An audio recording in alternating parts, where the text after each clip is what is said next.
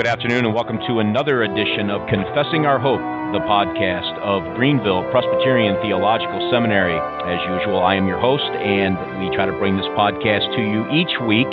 Um, and you can get information about this podcast at our normal place on the internet at confessingourhope.com. If you want to find out more information about Greenville Seminary, you can do that anytime you feel like it. Grab your computer and simply go to GPTS edu. There you'll find out all information about the academics of the school, our resources, uh, the background of the school, the professors, and all of that information that you would expect to find on an educational website is there and available for you. Again, the website is gpts.edu. In addition to that, we do have a mobile app that you can use for listening to both chapel sermons and this podcast on the go, wherever you may be simply plug in your headphones either to the top or the bottom of your phone, as it may be, and uh, click the little button on your screen there, and you can be listening to this podcast or various chapel sermons, most of the time preached by our president, Dr. Joseph Pipa. Today we do have a discussion. We're going to be welcoming back onto the program Dr. Joel Beeke. He is the president of Puritan Reformed Theological Seminary, and uh, we had him on a few weeks ago to talk about a book that he wrote, Parenting by God's Promises. Uh, this week, we're going to have him on to talk about a little bit different subject. In fact, a lot different subject, but there's some relationship, I'm sure, somewhere in there. But we're going to have him on to talk about um, what he has um, put together, which I think is invaluable resource uh, for anybody, not just students, not just those involved in theology for a living, but anybody who is interested in what were the Puritans uh, views and ideas and how they framed and structured what we understand as Puritan theology today. He has put out a book together with Mark Jones uh, titled A Puritan Theology Doctrine for Life. And it's a book that I have had my eye on personally for many weeks when I knew it was coming out and harangued our poor librarian here at the seminary until I actually got my copy. So um, anyway, Dr. Beeke, it's great to have you back on the program. Uh, pretty short notice, but um, we're thankful that you, you managed to uh, carve out some time in your schedule to talk with us about a book I know you're very excited about. Well, great to be here, brother. Thank you for having me. Now, this book, um, if I don't miss my mark, Dr. Beeke, Dr. Beeke, this is a book that is a, a, really a result of a lifelong work. Um, what was the jet? What really got you motivated to do this? Well, let me say that as a teenager, some 40 years ago, I was deeply moved by Puritan writings, and God used the Puritans primarily to bring me to spiritual liberty in the gospel. And so I started a business when I was 17 years old called Bible Truth Books, and I began selling Puritan books uh, around uh, North America. Later on, I uh, started a new business called Reformation Heritage Books, expand that ministry. So I've been selling Puritans all my life and reading them all my life. Always had one one Puritan going, and I had a dream uh, in my twenties. Uh, I'm speaking of dream figuratively now. to sure. uh, put together the very first Puritan systematic theology book. It was one of those great big dreams you have that you think you'll never do.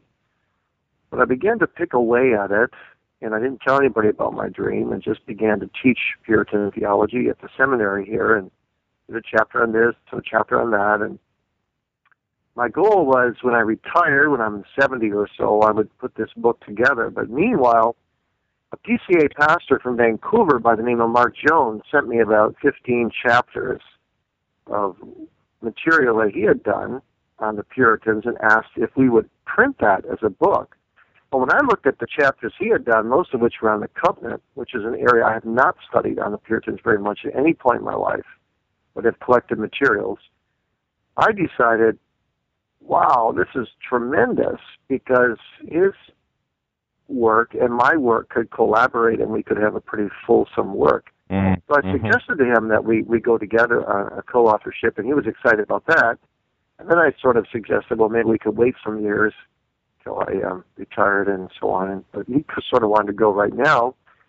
So he said to me, um, send me a, a table of contents that you'd like to see in the book. So I went through all the major areas I think that Puritans contributed to systematic theology, came up with 80 chapters, and he, he saw that he just about he, he couldn't believe it. He said, "This is going to be a three-volume work," and I said, "Okay, I'll cut it back," and we cut it back to 30. And then once we cut it back to 30, we, we produced those chapters. Uh, then, but then we realized there's lots of holes. And I mean, how can you skip over Providence of God, for example? John Flavel mm. wrote a masterpiece on it. So we added that chapter back in, and another chapter, and another chapter. By the time we were done, we were back up to 60. And then we said, oh no, now we've got a problem. We can't fit this in one volume. But by, by having large pages and fairly small print, we were able to get it into a 1,000 50 page volume and do 60 chapters, of which 51 or 52 chapters are topics where the Puritans contributed to systematics, and then the last eight chapters or so are strictly chapters that talk about how they put their theology into practice in daily living, in their family, in their home, and that type of thing. So the goal mm. then to the reader, the first ever systematic theology of the Puritans. Now, how long did it take from the beginning when you actually began putting this together, when you finally landed on, okay, we're going to do 60 chapters? At that point, then, how did you and Mark work together to get this actually going forward and then land in the in the hands of the printer? And what what are we talking well, about as far as the timeline? Yeah, it's it's a little deceiving because about half of my chapters were pretty well done in lecture notes, and a few of them have been well, several of them have been published elsewhere. But what we did do there was we we went back through and, and edited them all, which still takes considerable time, but not like studying from scratch. So, in a way, this book began 30 some years ago and was just building, building all the while.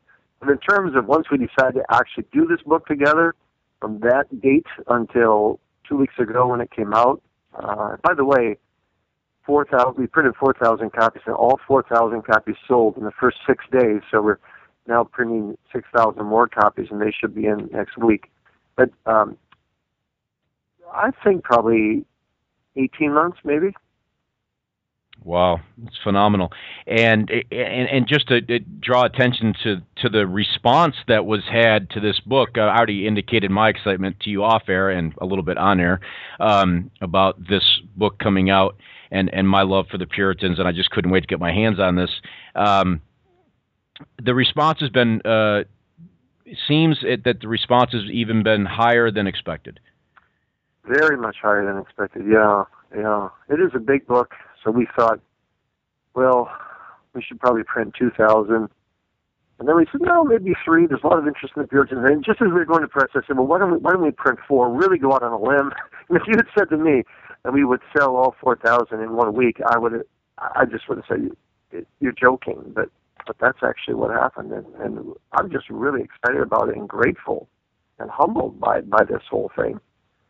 So I'm going to ask you. I'm sorry. Go ahead. No, I was just going to say. So, my, I, I sort of have a companion volume, as you know, called Meet the Puritans, which actually looks at the biographies and all the books the Puritans have that have been reprinted by the Puritans in the last 50 years, and um, we're actually reprinting that book for the fifth time, and we're kind of matching covers, so there'll be matching volumes. But that book, Meet the Puritans, I was hoping to sell 5,000 copies, and that has sold about 20 six, twenty-seven thousand copies so far. So there seems to be a real interest in um, knowing about the Puritans, their lives, and their theology, and that's exciting to me.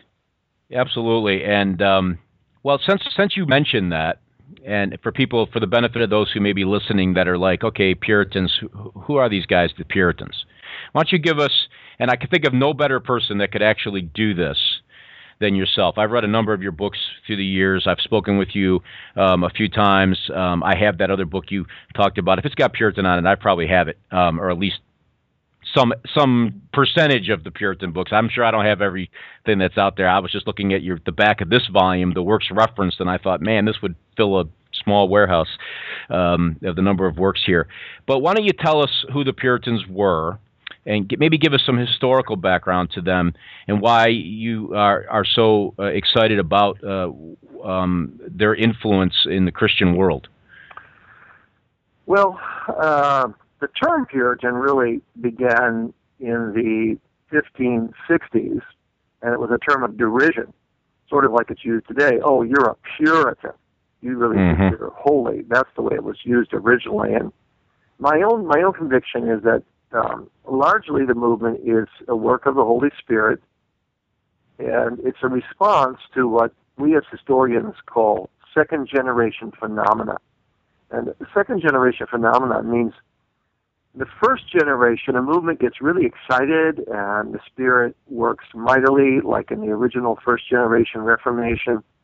But in the second generation, when children grow up in the church, there's often a kind of malaise that sets in, a kind of um, backsliding, you might say, lukewarmness, and they become nominal Christians. And then the Spirit works a reaction to that in the following generation. And that's, that's really what happened here. Puritans are third, fourth, fifth generation reformers, and they embraced fully the doctrines of the Reformation. But now, coming 50 to 100 to 150 years later, uh, because Puritanism is really a, a, a late 16th century and 17th century and maybe early 18th century movement, the Puritans uh, had liberty and they had time to take the doctrines of the Reformation and really apply them to the heart and to the life Mm. in all kinds of areas of daily living. So that's that's what they did, and uh, the re- really what the Puritans are doing is they're taking all of Scripture and applying it to all of life and looking at it all in a Trinitarian way, um, exalting the Father, centering on the Son, and doing due justice to the work of the Holy Spirit in the soul. And so Puritanism really grew out of three areas of need. There was a need for good biblical preaching and, and sound Reformed doctrine. And then there was a need for personal piety that stresses the work of the Holy Spirit in the faith and life of the believer. And then there was a need to restore biblical simplicity and purity to their worship. And so the Puritans focused on, on all of these things in reaction to um, the Church of England's kind of cold and oratorical, flowery kind of preaching. So Mhm. if I would summarize it this way, I'd, I'd say it this way. Doctrinally, Puritanism was a, a kind of vigorous Calvinism. Um, experientially, it was warm and contagious. Evangelistically, it was aggressive yet tender. And ecclesiastically, it was uh, God centered and, and worshipful. And politically, it aimed to be scriptural and balanced and to be bound by conscience before God uh, and man in the relationship of uh, king and parliament and subjects. What was the golden era, if if I can use that that phrase, that that that title of the Puritan um, of Puritan history? Well, I think I think William Perkins is often called the father of Puritanism. By the time he died, I think we've entered the golden era, and, and he left lots of successors, and a lot of people were converted, became great Puritans. Uh, so he died in 1603. So let's say 1600 to 1662, probably I would pick, when um, the sad day occurred that uh, 2,000 Puritans got expelled from their pulpits. And Mm. maybe the climax was the Westminster Assembly um, and the Westminster Standards. Um, might have been the, the golden part of the golden age in the, in the late 1640s. That was probably when Puritanism, Puritan theology reached its uh, reached its peak. Although later Puritans, all the way up until 1700, um, were, were, were great theologians as well. Now, you mentioned the Westminster Assembly. What kind of representation did the Puritans have at the Assembly? Well, they were pretty much it. I mean, all, all nearly all 100 of them were Puritans. I mean, there were some Scottish commissioners, but they were Puritan-minded Scots, you might say, with a small p. So half a dozen of them. But basically, the Westminster Standards are Puritan Puritan documents. And uh, you've released this book. Obviously, you believe that um, this material that the Puritans have produced, labored over, and and given to the church really uh, through their labors um, throughout history are, are important and valuable for us today living in the 21st century. Um, what is the need for the Puritan, an understanding of Puritan theology today? Aren't we more enlightened now than they were? well, I'm, I'm glad you took that as a joke because that's how yeah, I meant it. yeah, I'm laughing because the Puritans are so far advanced over us theologically as a whole. Uh, not necessarily the people in the pew, although they were well versed as well. But the Puritan ministers were extremely well educated. Uh, they all knew Greek and Hebrew very well, knew their theology very well, studied constantly, and were very, very able people, usually considered the most educated people in their society. But let me answer your question directly. Uh, how how can we profit from Puritans today? The Puritans do a lot of things well that we do fairly poorly. One thing is they really let their lives be shaped by Scripture. I mean, they love Scripture, they live Scripture, they sang Scripture, they breathe Scripture, they memorize Scripture, they relish the power of the Holy Spirit applying Scripture. And um, that's why the Puritan preachers they were they were at home in the book of Micah and Habakkuk as they were in the Gospel of John or Romans. Mm, mm. Uh, they were really word centered people. The second thing that the Puritans do that I think really needs to be done more and better today is they knew how to wed together uh, doctrine, Christian teaching, and practice, Christian living, uh, orthopraxy and orthodoxy. You never ever would hear a Puritan say, you know, doctrine is boring or I don't like doctrine. Uh, they would agree with Martin Luther, who said doctrine is heaven. By these things mm. we live. And that's why um, all the closing chapters of this book deal with how they put doctrine into practice. And that's why the subtitle of the book, Doctrine unto Life, Doctrines for Living. And they stress that by confronting the conscience in their preaching and teaching and by engaging the heart as well as uh, addressing the mind intellectually. The third thing that the Puritans do really, really well is they, they knew how to um, take a flashlight, as it were, into every text and search around for Jesus Christ and then bring him out and expose him and placard him and hold him up to the people. So they, they focused on Christ in a, in a beautiful, beautiful way that would just move your emotions and your, your intellect and your affections. And then another thing that uh, always strikes me reading the Puritans is that they really knew how to handle trials. They went through a lot of trials themselves. Most of them were in prison at some point.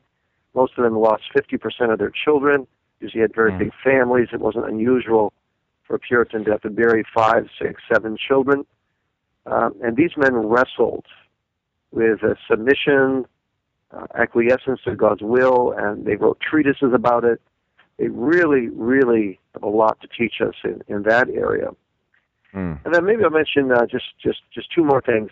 One is um, they, they really focused on what we call experiential theology. That is, how you experience the doctrines of grace in the soul and, and then live them out in your life. So they would go from mind, soul, or heart uh, to hands.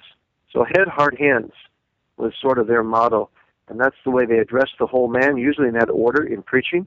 That's also how they live their lives. They would first inform their mind, then they would let it sink deeply into their soul, and they would live it out with their hands and their feet.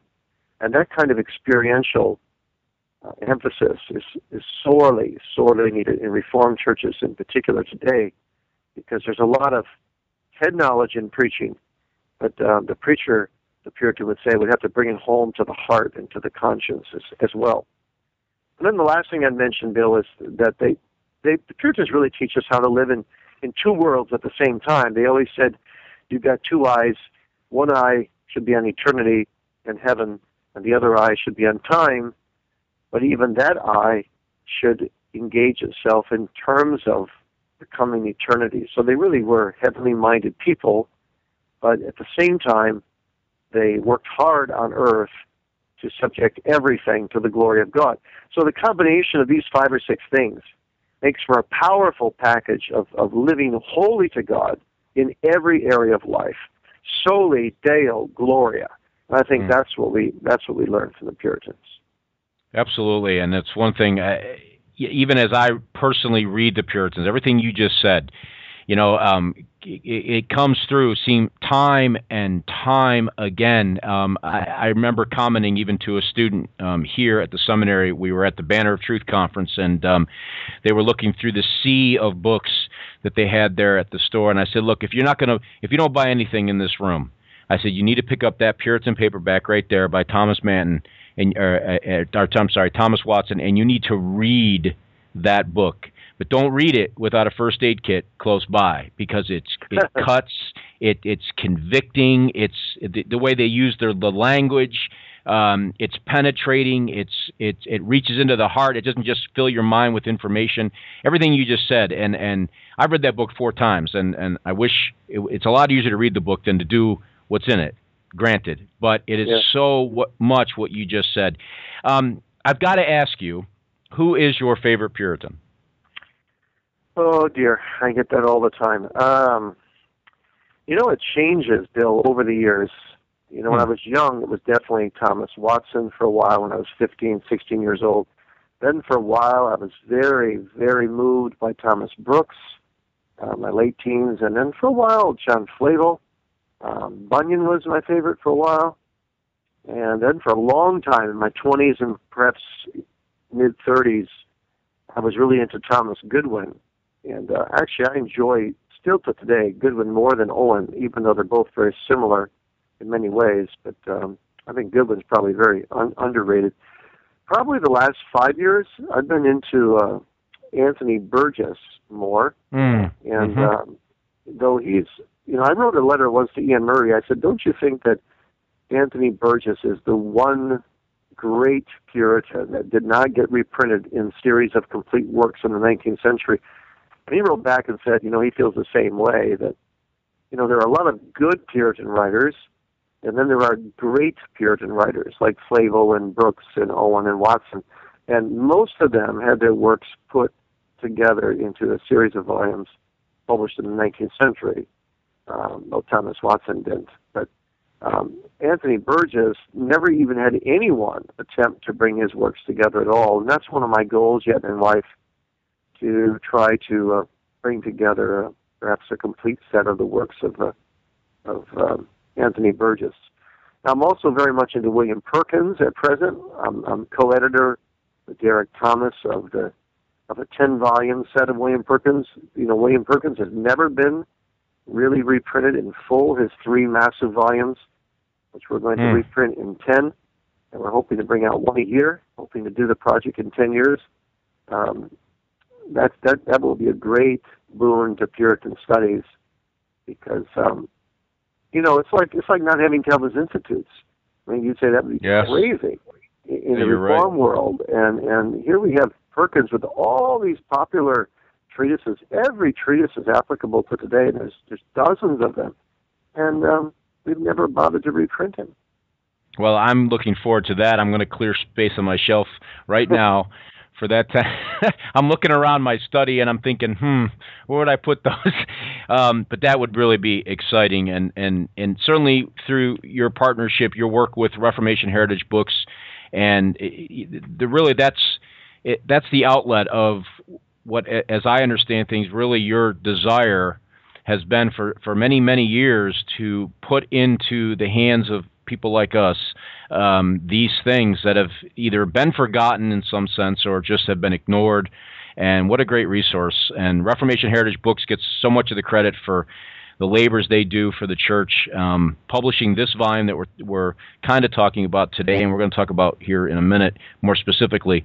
Um, but but that's been a great great um, treasure for the church to take advantage of. And and if I remember correctly, and and uh, I'll ask this question. I think you commented to me one time, and maybe it was one of the workers from RHB that had meant, basically mentioned that you do most things at a not-for-profit level at the bookstore. Yes, well, it is a not-for-profit. I set it up as a not-for-profit, and um, I do all my work for RHB. I actually edit every single book that we publish. I do it. I do it without charge at all. And I just, just the love of my heart. I just love doing it. Sitting in my chair by my wife late at night, just editing, proofing it's just a great thing to do. But So my goal from the beginning was to build RHB up to be the world's number one distributor of Puritan literature, which we, we, we which we certainly are now because we also have all the Soli Deo Gloria line of books as our mm-hmm.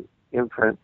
And at the same time, we have upstairs uh, where I'm sitting in Puritan Seminary, we have the world's largest collection of uh, antiquarian Puritan literature. So uh, scholars can come from around the world and study Puritans that haven't been reprinted yet um, here as well. And so I just made that my life's interest and commitment to really revive Puritans, uh, both antiquarian and through reprints. Yeah, it, it, it is it is tremendous. Um, I know I've personally benefited. I'm sure many people could line up behind me and and, and echo that same that same statement, uh, the benefit that they've had. Uh, it's it's really great to live in the 21st century in some sense because we get access to this material now, um, very very uh, really uh, comparatively speaking, quite quickly. Um, than maybe it would have happened uh, many many years ago with the computer age and the digital technology that we have. You are able to do these things at a much faster rate than maybe 50, 60 years ago, or even uh, closer than that. Now, this book that you put together, I just want to touch on it really quick. Obviously, it's not the kind of book where, like we talked off air, where we can kind of work our way through it and talk about the various topics of it. Uh, we'd be here for a month, uh, maybe more, uh, talking about all 60 chapters. But um, as word gets around the seminary here that I'm going to be interviewing you on this book, I get questions from students. And one student um, did ask me a question as he looked through the book. He was curious as to. Um, why did you include certain things? Because it, it, it, it's laid out like a systematic theology. Um, but some things that you would expect maybe in a systematic theology were either left out um, and some things were included. For instance, um, the uh, sub loci uh, categories of like anthropology proper or creation. He, he noticed that that wasn't included in the book. Is that was that by intention or just happened to be that way? Right. Maybe well, uh, you know, we knew when we wrote this that we couldn't possibly do a fulsome treatment of every every doctrine because then it would indeed become, uh, you know, very very bulky and hard to sell because it would be a three or four volume work. So what we tried to be guided by was um, let's do a real mix of things. Let's do some subjects, the Puritans in general, so, example, the Puritans on angels, the Puritans on uh, providence, the Puritans mm-hmm. on uh, law and gospel. And then let's do some chapters on particularly famous works in that particular area. So, on providence, we focused on John Flavel. Predestination, we focused on William Perkins. Communion with the Triune God, we focused on Owen's classic work on that subject. So, that's a mix that we tried to to, to use. If you just focus on one person, you can go in greater depth, of course, and we found that helpful. But then there were other subjects that we said, you know, we could put together a chapter, and creation was one of them. We could put together a chapter on creation and what the Puritans taught, but they don't seem to really have taught anything on creation that's really that different from what the Reformers had already taught. So there's not a lot of unique contribution here. So maybe that's one chapter we can skip over and, and move mm. on. Now, There'll be people, of course, that will disagree with that. Say, "I wish you would have written on this. I wish you would have written on that." And I think we make a reference to that in, in the preface that, you know, everyone would do it just a tad bit differently than we did, I suppose. But sure. we tried to we tried to capitalize on, on areas where we think the Puritans did most of the unique contributions of their theology in. Well, it, it, as I'm as I'm reading, as I've leafed through the book, I admit plainly that I haven't read the whole book yet. Um, um, but as I re- leaf through it, it, it it strikes me as interesting is is how you and Mark interact with the writings of the Puritans as well. So it's not just a a big reprint of some Puritan work and then the next chapter. It's actually an interactive process that goes through this entire volume. Am I understanding that correctly or reading that right? Oh yes, yes. I think we've used a few thousand Puritan books in the process, and um, yes, we. Uh, in fact, the cover of the book has um, a number of the old volumes that we used a lot of. These are the books we use the most, perhaps. And so we, we use a lot of antiquarian works and try to interact as much as we could. Yes. Yeah, and I think that's very helpful because it, it kind of takes in your explanations of various things. Okay, takes the Puritan era, as it were, and, and, and brings it back into our 21st century way of thinking in some sense, and helps explain some of these things as well. So it's sort of like having a commentator or a, a, a, a personal guide, as you as it were, um, as you're dealing with whatever subject it is. And I think that's very helpful, um, especially in, in the age we live in where um, someone sees a book of this nature, they think 1,100 pages, is he crazy? I'll never read 1,100 pages. But it doesn't come off that way as you're going through it. it it's well, it's goal, very the helpful. Goal, yeah, the goal, Bill, is to um, not necessarily read it from cover to cover. In fact, a few of the opening chapters on prolegomena tend to be some of the more difficult ones, but – Mm-hmm. Just dip into a chapter, just read a chapter at a time, read something that really interests you, and as you get gripped by what the Puritans taught, then perhaps go back and read the chapters you haven't read yet. But uh, it's Absolutely. good to start with something that really, really interests you. Now, the goal, of course, is that you won't stop with reading this book, but that this book will move you so that you really can't refrain from buying some of the Puritans yourself. Um, now, today, we live in a day where some people are having more and more difficulty reading the Puritans, particularly when you don't grow up with King James Version language, um, Mhm, you don't mhm. use the authorized version anymore. They have a hard time sometimes with the older language. So we're also working in some fairly extensive ways to bring the Puritans in completely contemporary language. So we've done three books in a series called Puritan Treasures for Today. We hope to do two more each year. They're all small books, about 100 pages, dealing with various topics like Triumphing Over Sinful Fear by John Flavel or Stop Loving the World by William Greenhill. These books, uh, an 11 year old, 12 year old could read today. They're in contemporary language. They read very easily without sacrificing any, any content. And then we're also Mm. doing a separate group of books uh, on subjects that the Puritans wrote a great deal about, but there's nothing good in English today. So um, it's called uh, Puritan uh, Classics, where you take five or six books on a subject. Um, the first book was Living by God's Promises. The Puritans wrote so much on living by God's promises. We have really nothing good today on that. So we took those 2,000 pages, uh, actually Pastor James LaBelle and myself, and we co-authored a book written in a contemporary way, quoting the Puritans throughout, on the cream of what the Puritans said, reducing the 2,000 pages down to about 150 pages and interweaving it with our own order um, so that people can read on this subject and get the riches of the Puritans and not have to wade through 2,000 pages. Then the second volume was Living Zealously. Puritans wrote a great deal about living uh, with zeal. And now we're working on a third volume, Living in a, in a Godly Marriage. Puritans had all kinds of marriage textbooks Mm. that are thoroughly reformed and so on. And thoroughly So needed those, in those today's are, those world. are places to begin um, to read the Puritans if you haven't begun.